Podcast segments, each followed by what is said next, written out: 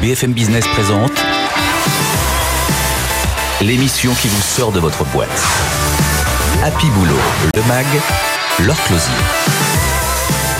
Bonjour à tous et bienvenue dans Happy Boulot le Mag. On va parler ensemble de l'attractivité de la Silver Economy avec le DRH de Domitis, des résidences seniors qui se déploient partout en France. Il sera avec nous dans un instant. Est-ce que vous êtes aussi bien protégé en télétravail qu'au bureau? C'est la question qu'on va poser à Loïc Marie, directeur général d'April Entreprise.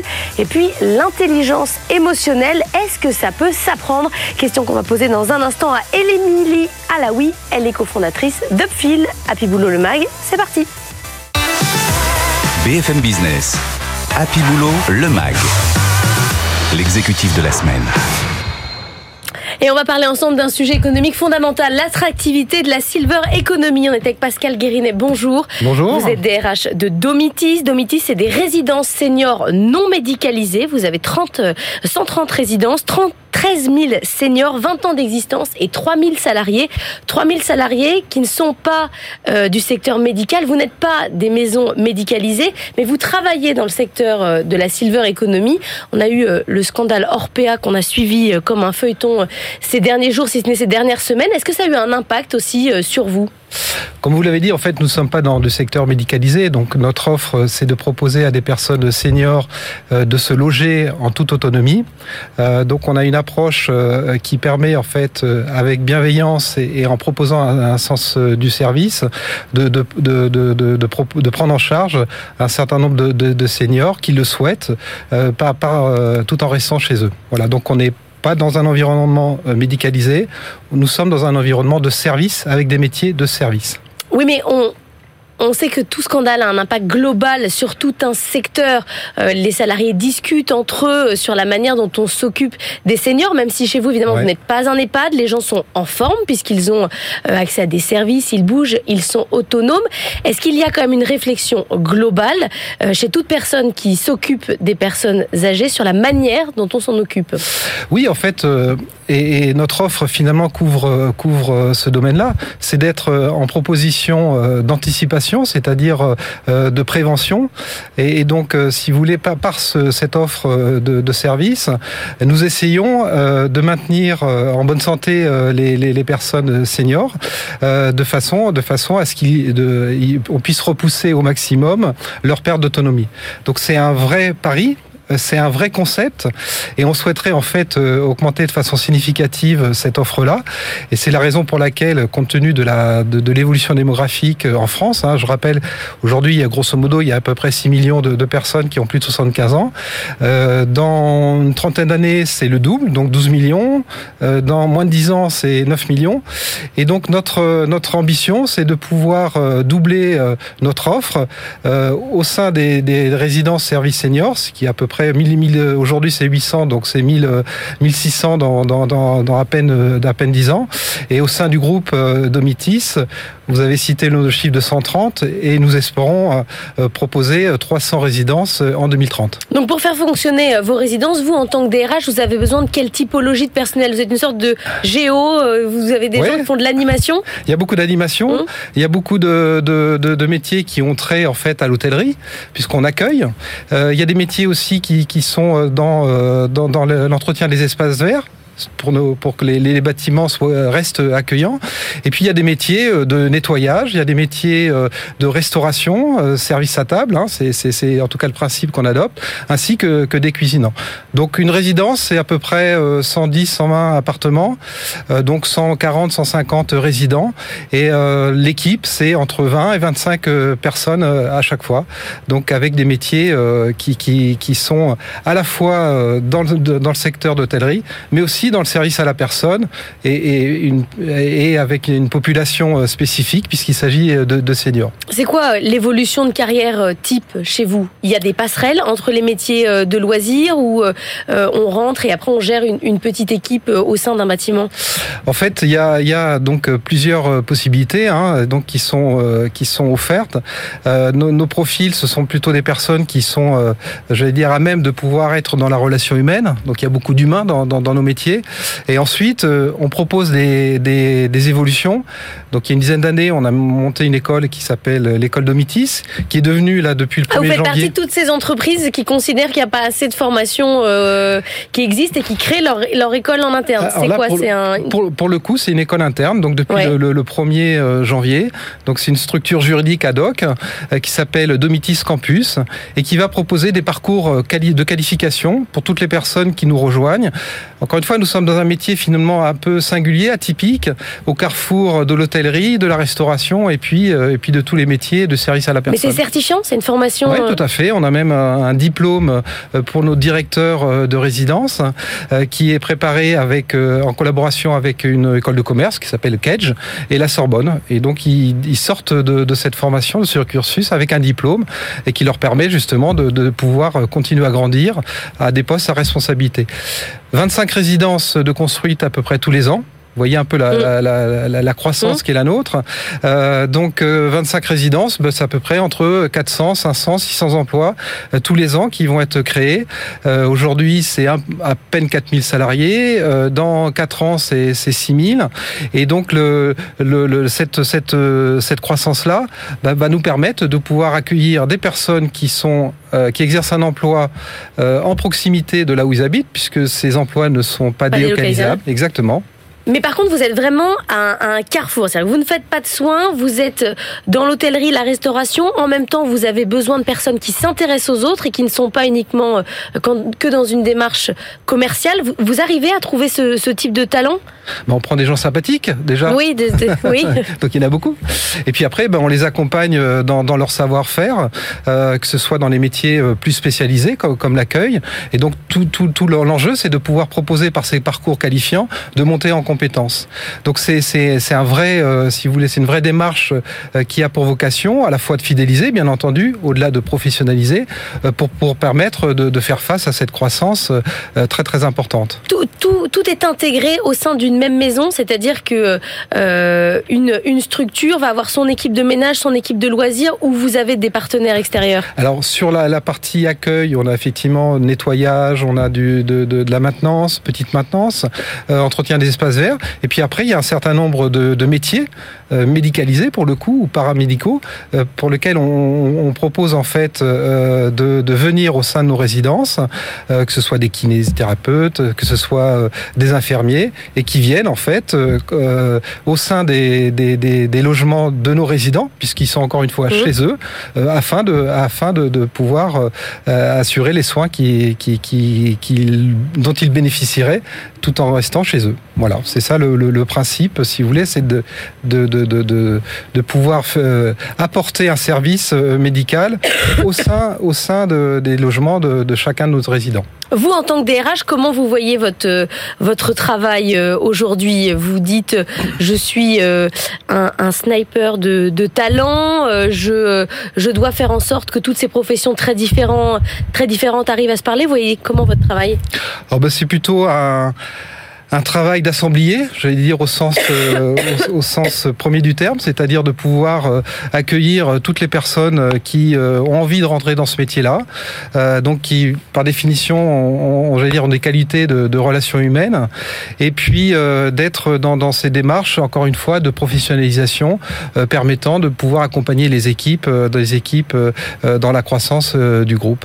Vous parlez d'attractivité des métiers en termes de, de salaire. Vous en êtes où? Vous êtes au-dessus du marché Donc nous sommes dans la branche hôtel, café, restaurant, Mhm. et comme vous le savez, cette branche Ça a été- négocié dur. ça a négocié dur et ça aboutit à un accord euh, plutôt intéressant puisque les salaires minimums de la branche ont été réévalués en moyenne de 16%. Donc pour nous, il y a un impact euh, direct et ça va permettre justement de, de pouvoir accompagner euh, les, les équipes dans leur montée en compétences. Ça, c'est le premier sujet. Et le deuxième, de rester attractif et de pouvoir attirer euh, tous ceux et celles qui ont envie de, de s'investir dans, dans, ces, dans ces magnifiques métiers. Voilà. J'entends deux choses. J'entends le premier, c'est qu'évidemment vos concurrents, c'est bah, tous les hôtels, les cafés et les restaurants, un Ouais. secteur qui est quand même sacrément vrai en tension. Et deuxièmement, sur les compétences, qu'il va falloir euh, faire en sorte que, puisque les salaires vont monter, que les compétences montent.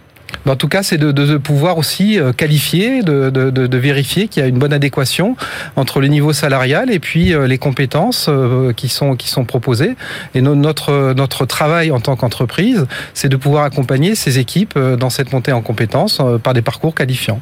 Voilà. Donc le principe, c'est d'accueillir tous ceux et celles qui ont envie de, s'inscrire dans ces métiers-là et, de pouvoir les, les accompagner pour ceux qui le souhaitent, qui en ont le talent, l'envie dans, dans, dans, la prise de responsabilité. En prenant des responsabilités, eh bien, ils vont monter en, en salaire. Sauf que vous, vous, cumulez presque deux handicaps, c'est-à-dire oh euh, non. mais l'hôtel, deux handicaps, deux secteurs qui sont profondément en tension, l'hôtellerie-restauration plus la silver economy. On est, vous êtes au, carrefour. Ouais. Comment, qu'est-ce que vous pouvez dire aux gens pour qu'ils vous rejoignent, pour qu'ils aient l'envie justement de surmonter ces deux pseudo-handicaps? Ah bah, c'est, un, métier qui est éminemment humain. C'est un métier qui est porteur de sens. Euh, les niveaux de, de, croissance, compte tenu de la démographie que j'ai évoquée, sont très très importants. Donc on est on est créateur d'emplois, 500 emplois en moyenne tous, les ans jusqu'en 2025-2026. Et donc à ce titre-là, on on travaille aussi sur les conditions de travail, euh, permettant euh, permettant d'éviter des horaires euh, trop décalés. Donc c'est tous ces aspects-là qui euh, qui doivent nous permettre de pouvoir continuer à accueillir des, des personnes qui ont envie, encore une fois, de rentrer dans ce formidable métier euh, euh, du service auprès des seniors. Eh ben merci beaucoup Pascal Guérinet d'avoir été avec nous, DRH de Domitis. On va continuer à parler ensemble ressources humaines. Merci à vous. BFM Business, Happy Boulot, le MAG. Better Together.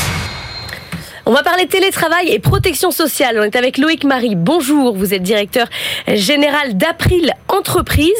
Euh, on va parler couverture des risques ensemble. C'est pas parce que je suis en télétravail que je peux forcément ne jamais me faire mal. C'est possible d'avoir un, petit accident. Est-ce que euh, les salariés se considèrent euh, aussi bien protégés chez eux qu'au bureau? Alors, est-ce qu'ils se considèrent aussi bien protégés chez eux qu'au bureau? Je ne sais pas. Ce qui est sûr, c'est qu'ils le sont.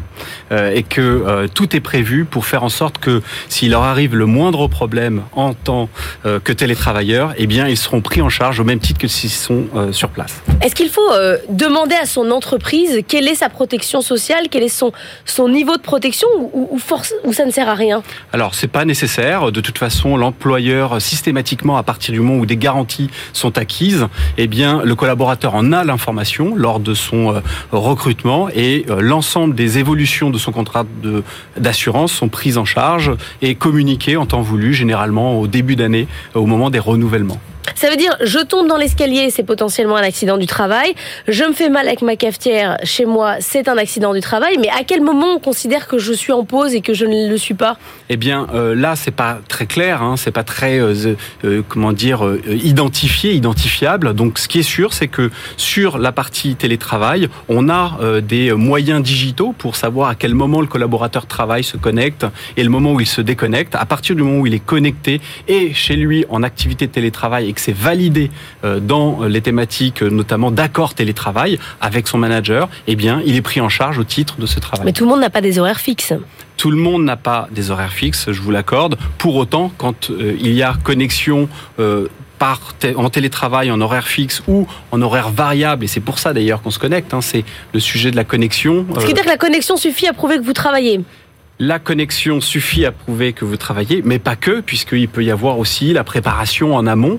Euh, et donc ça, euh, c'est compris aussi dans ces horaires de, travail, en tout cas. Que ce soit les déplacements, euh, au même titre que quand vous vous déplacez, j'irai sur votre lieu de travail. Vous êtes courtier euh, en, assurance, en protection euh, sociale. Quelle est aujourd'hui euh, l'évolution du marché? Les entreprises cherchent à augmenter le niveau de protection ou on est sur, on cherche plutôt à faire baisser les coûts? Alors, là, euh, les protections sont déjà d'un très bon niveau. Globalement dans les entreprises, avec un certain nombre de règles, de lois, avec les conventions collectives, les prises en charge sont d'un très bon niveau. Euh, ce qui est important de noter, c'est euh, plus sur la partie recherche d'outils complémentaires, notamment de prévention. C'est mhm. là où les entreprises vont aller chercher des avantages complémentaires et y compris pour se, se démarquer de, de la concurrence aussi. Alors elles vont chercher quoi comme type de prévention? Eh bien, les préventions qu'elles vont aller chercher, c'est toutes les thématiques qui vont permettre aux collaborateurs eh bien, de s'épanouir un peu plus, d'être en mesure de d'identifier ces périodes un peu plus délicates dans leur vie, notamment l'équilibre vie privée vie pro, parce que forcément ce travail à la maison ou ce travail, enfin ce télétravail va venir grignoter l'espace personnel. Donc c'est ceux qui vont chercher de l'assistance psychologique, des lignes rouges, c'est quoi? Exactement. Donc on va avoir de l'assistance psychologique, on va avoir des outils digitaux aussi pour permettre de se tester sur le plan psychologique. Ces lignes rouges ou plutôt, dirais l'accompagnement de ses collaborateurs, c'est un élément vital pour les entreprises parce que c'est là où, eh bien, elles vont accompagner les, les, collaborateurs et on voit bien en ce moment que sur la partie recrutement, eh bien, on a des, enfin, des, des, des, jeunes euh, qui arrivent sur le marché du travail qui sont très attentifs à l'attention qu'on leur porte justement sur euh, le travail et comment est-ce que l'employeur prend soin d'eux au moment où ils sont à l'extérieur de l'entreprise. Mais on pourrait se dire tout ça, c'est la protection euh, personnelle, ça devrait passer par l'assurance individuelle.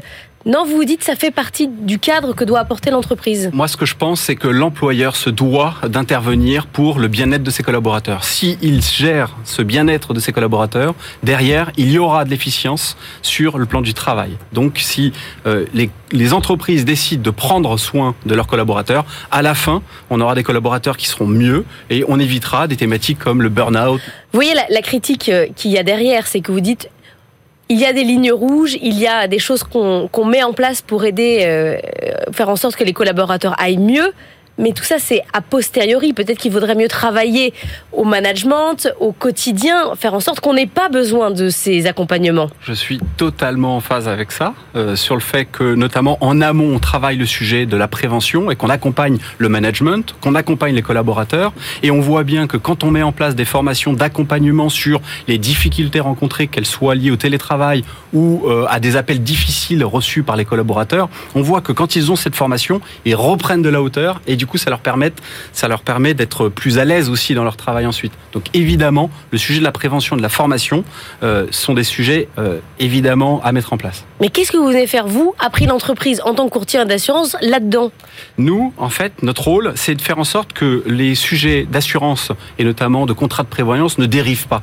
Nous, notre enjeu, c'est de faire en sorte que le risque n'arrive pas et qu'on puisse le piloter en amont du fait euh, voilà qui va générer de l'indemnisation. Euh, moins on indemnise, moins on indemnise, mieux on se porte. Et donc, plus les collaborateurs sont bien, mieux on se porte aussi. Faites baisser le risque en augmentant euh, l'attention portée aux collaborateurs. Exactement. Ça se tient. Merci beaucoup, Loïc Marie, d'être venu nous voir dans Happy Boulot le Mag. On va parler intelligence émotionnelle. BFM Business. Happy Boulot, le MAG. Business Case. L'intelligence émotionnelle, est-ce que ça s'apprend On va en parler avec Émilie Alaoui. Bonjour, vous êtes euh, cofondatrice d'Upfil, un programme de formation pour développer l'intelligence émotionnelle. Est-ce qu'on peut vraiment faire quelque chose pour les gens qui n'en ont pas de l'intelligence émotionnelle? Bah oui, la bonne nouvelle c'est que c'est que ça s'apprend. Alors il faut savoir déjà que en fait on a tous des émotions. Donc du coup, qui dit qu'on a tous des émotions, souvent on sait pas quoi en faire en fait. Et donc l'objectif nous de notre de notre méthode, c'est justement d'aider les gens à se développer en travaillant sur diverses parties des émotions pour justement que émotion ne soit plus associée à hystérie, parce que souvent c'est ça, c'est parce mhm. qu'on gère mal ses émotions qu'on n'en a pas conscience que du coup bah, l'émotion a mauvaise presse en entreprise. Bah oui, avant il fallait la, cacher l'émotion, c'est pas euh, on se laisse déborder par ses émotions, ça n'avait rien de positif dans un contexte professionnel. Exactement, en fait on nous a souvent dit euh, il vaut mieux les émotions on les laisse à la porte de l'entreprise parce que quand même c'est beaucoup plus pratique. Sauf que déjà une émotion en fait c'est une réalité biologique et physiologique, donc on en a tous et c'est un signal d'alarme. C'est vraiment quelque chose qui est là pour nous transmettre un message et nous faire comprendre qu'en fait un besoin doit être satisfait ou pas. Donc en fait, si je suis en colère ou si je suis triste, c'est qu'il y a une situation qu'il faut que je règle en fait. Et donc du coup, souvent les gens sont complètement déconnectés de leurs émotions. Et donc quand je suis déconnecté de mon émotion, je ne la gère pas, je ne la comprends pas et donc c'est là où du coup le cerveau prend le relais et ça s'accélère et donc là je rentre dans euh, des, des, débordements émotionnels qui euh, du coup sont très euh, sont très négatifs en termes de comportement. Mais du coup, l'intelligence émotionnelle, c'est gérer le, couvercle, en fait, c'est de faire en sorte que ça explose pas, mais que j'arrive à, à, quand même m'exprimer Ouais, l'intelligence émotionnelle, en fait, c'est le fait d'à la fois euh, comprendre reconnaître qu'on a des émotions, apprendre à les réguler et aussi comprendre que les autres ont des émotions et du coup pouvoir anticiper aussi les besoins des autres. Et c'est très important à la fois à titre individuel, il faut vraiment prendre conscience de qui on est, se connaître, appréhender ses propres émotions pour pouvoir après mieux échanger avec l'autre et percevoir les émotions de l'autre. Et souvent, les situations de conflit en entreprise ne sont autres qu'en fait des, des, des, gens qui sont dans, dans, un débordement émotionnel de colère. On peut toujours essayer de rationaliser le truc, ça ne fonctionnera pas en fait.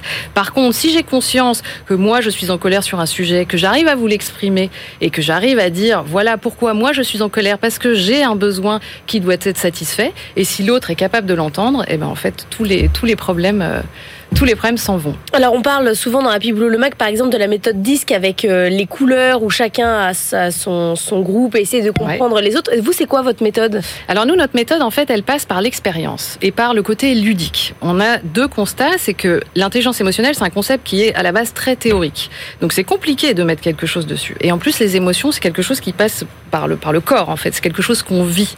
Donc du coup nous on passe par une pratique où on veut vraiment mettre les gens en situation pour qu'ils aient une trace émotionnelle de ce qui se passe en eux et du coup après on leur apporte la théorie. Donc on va vraiment leur faire vivre des expériences pour que ils ressentent les émotions et que après ils arrivent à ancrer le, le côté Mais comment pratique. vous faites des expériences? C'est-à-dire vous les mettez dans le froid, dans le chaud euh... On fait des expériences, on leur fait vivre les des choses, d'un avion. En fait. Donc on leur fait faire euh, par exemple, on peut travailler sur les émotions désagréables. Donc les émotions désagréables, c'est la rage, la colère, la peur, la tristesse. Souvent c'est des émotions qu'humainement on a tendance un peu à refouler complètement, mais c'est pas une bonne idée parce que de toute façon l'émotion est la plus forte, donc elle va ressortir à un moment ou à un autre, soit sous forme de maladie dans le corps, soit sous forme de d'explosion émotionnelle à un moment peu approprié.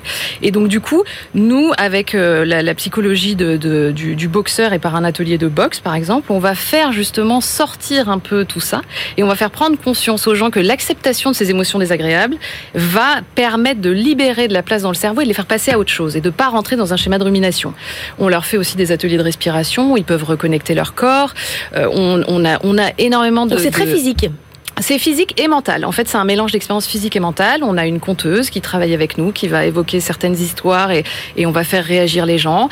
Euh, on a des ateliers plus artistiques. On a vraiment un mélange de tout. Et c'est un programme qu'on a construit avec un, un, un neuroscientifique et des experts RH. Et donc, du coup, systématiquement, une expérience est reliée à un point de l'intelligence émotionnelle à travailler spécifiquement. Et donc après, on aura vraiment l'apport théorique et neuroscientifique pour que les gens intègrent vraiment la pratique. Donc c'est-à-dire que à la fin, je, enfin après avoir fait ces exercices-là, je me dis moi mon problème c'est la colère, moi mon problème c'est l'hypersensibilité. On arrive à mettre un, un, mot sur euh, un problème personnel. Alors nous on n'est pas en mode étiquette, mais par contre on commence en fait tout notre programme démarre par un bilan émotionnel. Donc en fait on fait un bilan, on va répondre à un certain nombre de questions qui vont nous permettre de nous, de nous positionner sur six dimensions de l'intelligence émotionnelle.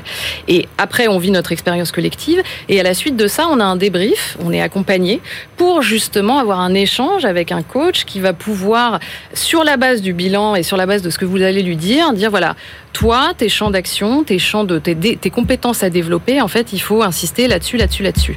Et ce qui est très important, c'est que l'intelligence émotionnelle, c'est vraiment quelque chose qui se travaille au quotidien, en fait. Parce que si, sinon, c'est de la théorie, ça rentre par une oreille par l'autre. Collectivement. Ça se travaille Parce collectivement. que pourtant, c'est quand même un problème individuel. Eh ben ouais, mais en fait, c'est très important, et surtout en entreprise, en fait, de, de, de sensibiliser un système et une équipe. C'est-à-dire qu'en fait, dans une expérience, et on accompagne beaucoup d'entreprises, dans les groupes, il va y avoir des gens qui vont être plus sensibles à quelque chose. Il y a des gens qui vont avoir un déclic sur une expérience, d'autres sur l'autre, et ils vont en parler entre eux. Et en fait, ils auront tous compris, ils auront tous vu que telle personne a été beaucoup plus sensible à ce sujet-là. Et le lendemain, quand ils vont se revoir, quand ils vont travailler ensemble, ils vont se dire ah oui, toi ton besoin c'est celui-là parce qu'on l'a identifié. Et donc il y a un vrai travail pour recréer une énergie, pour recréer du lien en fait entre les, les, les collaborateurs, qui est quelque chose d'hyper important et qu'on a perdu euh, durant ces deux dernières années. Et en fait, l'émotion est un vecteur de vraiment collectif. Donc il y a vraiment une double Ce approche. qui veut dire pour vous, presque quand on, on, on constitue une équipe, il faudrait leur faire un petit travail euh, d'intelligence émotionnelle pour voir l'intelligence émotionnelle de l'équipe. Alors, oui, on peut pas additionner les profils individuels pour en Ah, faire zut. quelque chose de collectif. C'est pas si simple, ça marche pas comme ça. Par contre, en fait, nous, quand on quand quand on, on approche un groupe, on a les bilans individuels et du coup, on arrive à dénicher une tendance du groupe. C'est-à-dire, est-ce que c'est très hétérogène? Est-ce qu'il y a des gens qui sont euh, beaucoup dans l'empathie, d'autres pas du tout? Et ça nous permet du coup d'adapter le discours. Et c'est vraiment une prise de conscience, effectivement, du collectif sur le fait que chacun est différent, mais que chacun a sa place place. Et ça n'est pas parce que moi j'ai un vous profil dit pas émotionnel parfois comme cette ça. équipe, euh, il faudrait la, la reconstituer parce que là, il y a trop de d'émotions contraires. Ou... Eh ben non, nous notre enjeu justement, c'est de réussir à faire en sorte qu'ils arrivent à travailler ensemble. Et en général, vraiment, ils y arrivent, ils s'écoutent euh, et ils se développent chacun vraiment par eux-mêmes pour après aller vers euh, vers ce côté collectif. Merci beaucoup, Émilie Alaoui, vous. cofondatrice d'Upfil. C'est la fin d'Happy Boulot le Mag. Je vous souhaite un excellent week-end sur BFM Business et je vous dis à la semaine prochaine.